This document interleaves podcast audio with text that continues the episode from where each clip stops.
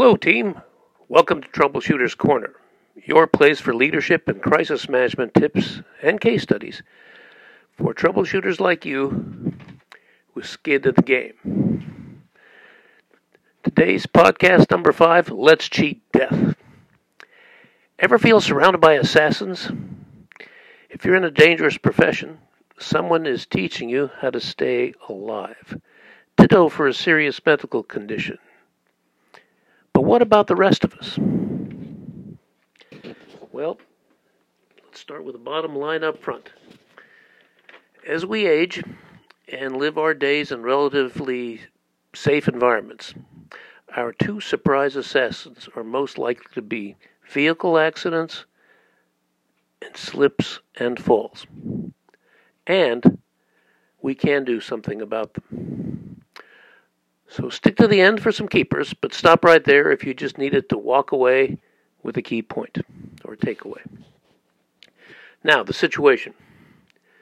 You know, some trades come with higher personal risks than others, and I recall that sometimes this changes. There used to be a survey of this in one of my professional associations where they would check every year or so to see what the most dangerous uh, professions and trades were by actuarial statistics, and one of the ones that used to be a surprise for some people until it became so commonplace it no longer was a surprise was that uh, the job of being a deep sea fisherman was much more dangerous than that of being a police officer. Now, this may have changed in recent years, but you see some unexpected uh, depictions of risk by trade that can be surprising if you aren't closely following these kinds of things.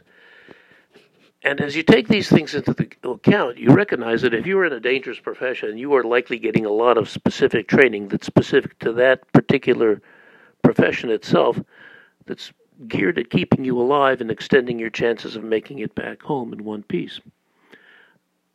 Now, there are other things, however, that befall all of us, irrespective of our professional careers, and in modern what passes for civilized life, vehicle fatalities are a big one.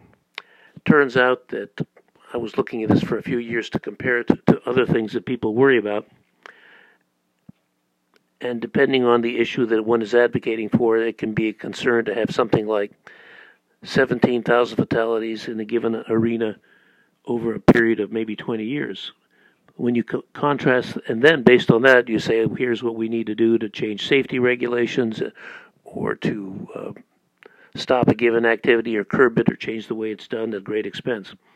But then when you stop and put it into context and look at vehicle fatalities in the United States, for example, on average, we have anywhere but from 40,000 to 50, 50 to 55,000 vehicle fatalities every year. Yet no one says we have to stop driving cars well, we'd have to take cars off the road because we accept them as some a necessary part of doing business and use, using the automobile. Well, it turns out that there are things that we can do about these things, and you can't do anything about the other person directly who's likely to kill you, whether it's by design or most likely by by uh, some sort of error or mistake on his or her part. But you can improve your odds of survival by taking one defensive driver course, or perhaps even more than one. Because defensive driving will teach you to look at things a little bit differently, and it may be just enough to keep you from getting involved in a fatality or in some debilitating wreck. The other, as another plus, sometimes insurance companies will give you a price break for having taken a defensive driving course, so that's worth looking into. But that's not the main reason for doing it. The main reason for doing it is because, once again, vehicle accidents are one of the biggest threats, and they aren't talked about that much. If you want to survive, think about that. The second one is slips and falls. The older we get, and or the more busy we get and oblivious to our surroundings, the more likely that we may have a tumble. And this can be particularly dangerous in areas where there's where weather is a regular hazard and there's a lot of ice, but it could be anywhere. It could be at a supermarket where there's a spill on the floor and one doesn't pertain, paying particular attention and can fall down. Uh, there was a radio talk show host in Los Angeles whose brother-in-law uh, had a debilitating condition that came after he fell down hanging up something like Christmas Christmas lights on his house off when he fell off a ladder. And he was in such misery that he was on painkillers, and then the painkillers themselves stopped working, or they stopped prescribing them, and, and the misery extended even further to the point where the man ultimately committed suicide because he was in constant agony. So slips and falls are no small deed, and they can, if they don't kill you immediately, they can certainly make life miserable enough to where you wish you were dead. Well, what can you do about slips and falls? I was looking at that recently, few years ago, and found that there was something you can do, and probably one of the best things you can do is, is take a few classes in Aikido. Now, Aikido is unusual compared to other martial arts because it's a non aggressive one. It's called the art of peace. And Aikido does not have tournaments, and it does generally does not attract the people who want to go in to mix it up and have uh, uh, excess of testosterone or adrenaline that they want to bleed off. Aikido is perhaps the only martial art uh, that's allowed to be used in in um, hospital and medical environments because it is has no attack moves. It is completely and entirely defensive. But one of the things where Aikido was particularly helpful in the arena of slips and falls is you fall down a lot on purpose in Aikido and you learn how to fall safely because every session is going to involve falling and taking a fall. And the reason to fall is to avoid doing uh, greater damage through locks or holds or other techniques. And so people learn how to fall well. Now, some, uh, the ones who are limber and spry, and especially do it, start doing it at an early age, can roll very elegantly. But even the ones who are perhaps a little more older, decrepit, and uh, creaky in the hinges can manage to learn how to fall, if not elegantly, at least effectively enough, in order to cushion, uh, to meet the earth as gently as possible, and to avoid doing major damage to the brain or breaking limbs or cracking joints or doing anything that's going to land them in the hospital. That in itself, in fact, that alone is probably a very good reason to uh, expose oneself to Aikido and learn a little bit about it so that one can fall again safely and even not when not seeing it coming. Now, there's another problem that people have and they invariably mention, and that is what about dealing with an increasingly violent world where unpredictable things like attacks can happen at any time? Is Aikido the perfect answer for that? And the answer is no.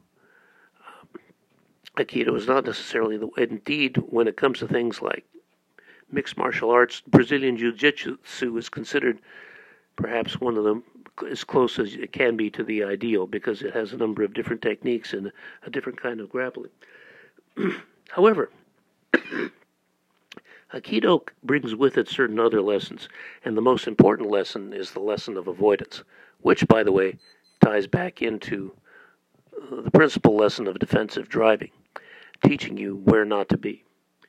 So, a good exposure to both, both defensive driving and to Aikido, will help you avoid dangerous and potentially fatal situations in the first place by helping alter your mindset and adjust it so that you do not find yourself in positions where you have to exercise heroic measures to extricate yourself from a, a hostile environment.